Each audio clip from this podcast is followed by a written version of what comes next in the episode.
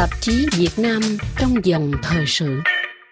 Theo Hiệp hội Lương thực Việt Nam, tính đến ngày 1 tháng 11 năm nay, so với nhóm quốc gia xuất khẩu gạo lớn trên thế giới, giá gạo của Việt Nam đang có mức cao nhất. Cụ thể là giá gạo tấm 5% của Việt Nam đã lên tới 653 đô la một tấn, cao hơn nhiều so với giá gạo Thái Lan là 560 đô la một tấn.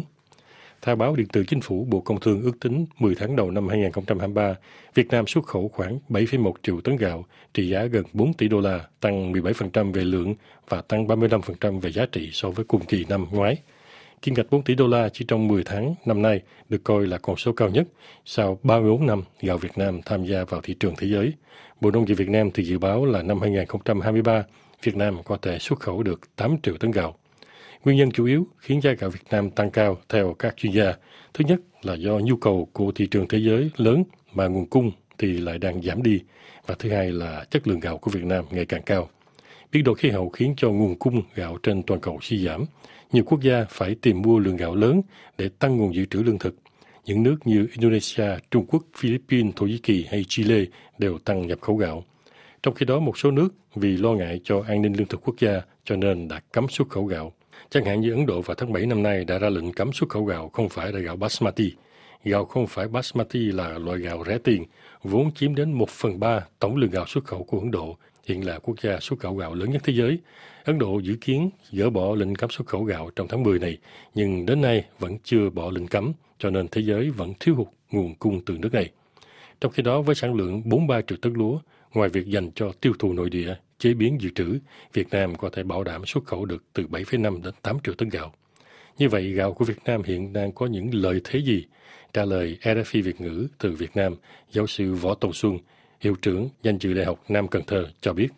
Việt Nam chúng ta với cái ờ, kỹ thuật ờ, trồng lúa của đồng bằng Cửu Long của mình, mình chọn cái giống lúa ngắn ngày, thì mình ngắn hơn trăm ngày và trong quá trình gần 40 năm nay thì chất lượng của gạo Việt Nam đã được ờ, cải tiến rất là nhiều. Đặc biệt là nó tới năm 2019 đó, thì ờ, cái gạo ờ, Việt Nam chúng ta S24 và S25 là hai loại gạo ngắn ngày, chỉ có trăm tới trăm đến năm ngày thôi. Thì được quốc tế vinh danh tại cái hội nghị gạo tại Philippines. Hai giống này là giống mà gạo ngon nhất thế giới. Vừa là là dẻo, ngon cơm đồng thời là có cái mùi thơm gần gần như là gạo là thơm của Thái Lan. Giống lúa của mình chọn ra là nó ngắn ngày. Đó, đó là một cái ờ, lợi thế rất là lớn. Thứ hai đó là cái vùng mà chúng ta hiện nay đang chọn để mà mình làm cái khu cái vùng an ninh lương thực đó. Tức là dọc theo biên giới Campuchia khi mà sông Cửu Long vừa vào tới Việt Nam mình thì uh, chúng ta đã sử dụng cái nước này đưa sang trên sông Tiền thì nó nối với một cái con kênh gọi là kênh Trung ương. Nó nối trực tiếp nước từ sông Tiền sang cho tới Long An. Và dọc theo con kênh này là chúng ta có rất nhiều con kênh sườn để mà đưa nước xuống phía dưới của cái cái, cái vùng cao sản này. Còn phía bên tay trái là sông Hậu. Thì uh, chúng ta lấy cái nước từ à, Tân Châu qua cái kinh tế đi ra gần tới Cà Tiên dọc theo con kênh này chúng ta cũng sẽ rất nhiều vùng kinh sườn. Vùng này đó là, là khoảng một triệu năm trăm ngàn hecta đất rất là tốt nước ngọt luôn luôn là có sẵn còn nước mặn ở biển lên á, thì nó không có đưa tới chỗ đó. Cũng theo giáo sư Võ Tùng Xuân, một thế mạnh nữa đó là dọc theo vùng ven biển, mặc dù có nước mặn, nhưng trong mùa mưa chúng ta có thể sản xuất một vụ lúa cao sản cũng với chất lượng rất cao. Đồng thời nước mặn không ảnh hưởng trong mùa mưa sau khi nông dân thu hoạch lúa thì hết mưa và nước mặn tràn vào, thì họ thả tôm giống để nuôi tôm, làm tăng thêm lợi tức. Còn vùng ở giữa từ Đồng Tháp qua đến Tiền Giang Vĩnh Long là vùng trước đây trồng ba vụ lúa nhưng không có chất lượng cao. Bây giờ nông dân chuyển sang trồng cây ăn quả như xoài, sầu riêng, mít, sapoche vân vân. Theo đánh giá của giáo sư Võ Tùng Xuân, có thể nói là toàn bộ vùng đồng bằng sông Cửu Long đã thích nghi được với biến đổi khí hậu, nhất là trong những năm qua, trong những năm tới, với cách quy hoạch bố trí như hiện nay, các vụ lúa vẫn có thể hưởng được thiên nhiên của sông Cửu Long cũng như thời tiết mùa mưa của vùng đồng bằng này. Và như vậy Việt Nam luôn có dư lượng gạo để xuất khẩu. Theo cách phân loại của Thái Lan thì có hai loại. Gạo thơm chỉ trồng được một vụ một năm, còn gạo trắng tức là gạo từ lúa cao sản thì có thể trồng hai vụ một năm. Gạo thơm, ngon cơm của Việt Nam được xếp vào loại gạo trắng Thái Lan, được bán với giá gần 900 đô la một tấn, trong khi đó gạo trắng của Thái Lan chỉ bán được với giá trên 500 đô la. Theo giáo sư Võ Tòng Xuân, đây là cơ hội để gạo Việt Nam vượt qua gạo Thái Lan và luôn có đủ để cung cấp cho các nước xung quanh, cho một phần Trung Đông và một phần châu Phi.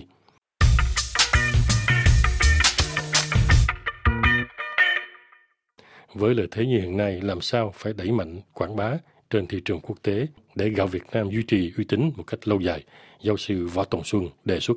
Theo tôi nắm được một số cái siêu thị châu, nhất là siêu thị của người Việt Nam mình ở bên ờ, châu Âu đã nhập về cái, ờ, cái gạo thơm của Việt Nam chúng ta. Tuy nhiên bây giờ chúng ta cần phải làm kỹ hơn nữa để mà giữ những cái cái uy tín của gạo Việt Nam chúng ta. Thì cái thứ nhất là mình đặc biệt là phải ờ, sinh hoạt với tất cả bà con nông dân để thực hiện cái cái quy trình sản xuất. Tôi không muốn dám nói là, là sản xuất theo gạo hữu cơ bởi vì nếu lượng gạo hữu cơ thì uh, năng suất nó có cao. Nhưng mà khi chúng ta làm cái theo quy sạch đó, thì uh, cũng gần gần như hữu cơ. Nhưng mà ta có chăm thêm một ít uh, phân hóa học để mà giúp cho cây lúa nó phát triển nhanh hơn và cao hơn. Thì uh, cách làm này là chúng ta sẽ thay đổi cái phương pháp để mà bón phân hóa học. Thứ nhất là phải giảm bớt phân hóa học ít nhất là 50 trăm. Rồi ờ, sẽ bón phân lót để mà giảm thiểu cái khí nhà kính. Bởi vì cái nếu mà chúng ta bón phân lót thì cái khí đạm đó nó không có bị uh, oxy hóa. Thì nó làm cho chất đạm hoàn toàn còn ở lại trong đất để mà cung cấp cho cây lúa. Trong khi đó thì uh, bà con chúng ta tăng cường bón phân hữu cơ vi sinh để mà cung cấp thêm các chất vi lượng cũng như là các cái dưỡng chất khác cho cây lúa. Và đồng thời thì cung cấp các loại vi sinh cho cây lúa chúng ta hấp thụ lên trên ờ, thân cây. Để từ đó thì là cái lúa của chúng ta không có bị bệnh. Từ đó thì bà con nông dân giảm bớt áp dụng cái thuốc bao giờ thực vật trên đồng ruộng của mình. Theo cái, cái hướng này đó cái lúa nguyên liệu mà các doanh nghiệp chế biến để xuất khẩu thì họ luôn luôn là có được cái nguyên liệu rất là tốt, vừa sạch, vừa có chất lượng đúng không? thì tôi hy vọng là cái cách làm này đó thì mình có thể là giữ được cái uy tín của gạo Việt Nam chúng ta rồi đồng thời thì à, tôi cũng rất mong là tới đây đó, các cái doanh nghiệp Việt Nam chúng ta cũng sẽ rất là năng nổ thì các nơi để mình mình giới thiệu cái cái gạo ngon của mình với cái giá nó tương đối là nó, nó nó thấp hơn. Nhưng mà đồng thời thì là nó luôn là có đủ để cung cấp cho các khách hàng. Thì nếu chúng ta làm như thế này đó thì gạo Việt Nam có thể là vươn xa ra và đạt được cái kết quả rất là tốt trong khi, trong khi đó. Thì bà nông dân chúng ta cũng sẽ hướng được một, một cái lợi thế hơn nữa là là luôn luôn có cái đầu ra sàn để mà tiêu thụ sản phẩm của bà con. Thật ra thì về lâu dài Việt Nam sẽ không thể tiếp tục xuất khẩu gạo với khối lượng như hiện nay. Chiến lược phát triển thị trường xuất khẩu gạo của Việt Nam đến năm 2030 được chính phủ phê duyệt vào tháng 5 2023, dự trù giảm khối lượng xuất khẩu đến năm 2030 xuống còn khoảng 4 triệu tấn một năm. Và như vậy là kim ngạch xuất khẩu gạo sẽ giảm xuống còn khoảng 2,60 tỷ đô la so với 3,45 tỷ đô la năm 2022. Mục tiêu chính là nhằm thúc đẩy xuất khẩu gạo chất lượng cao, bảo đảm an ninh lương thực trong nước, bảo vệ môi trường và thích ứng với biến đổi khí hậu.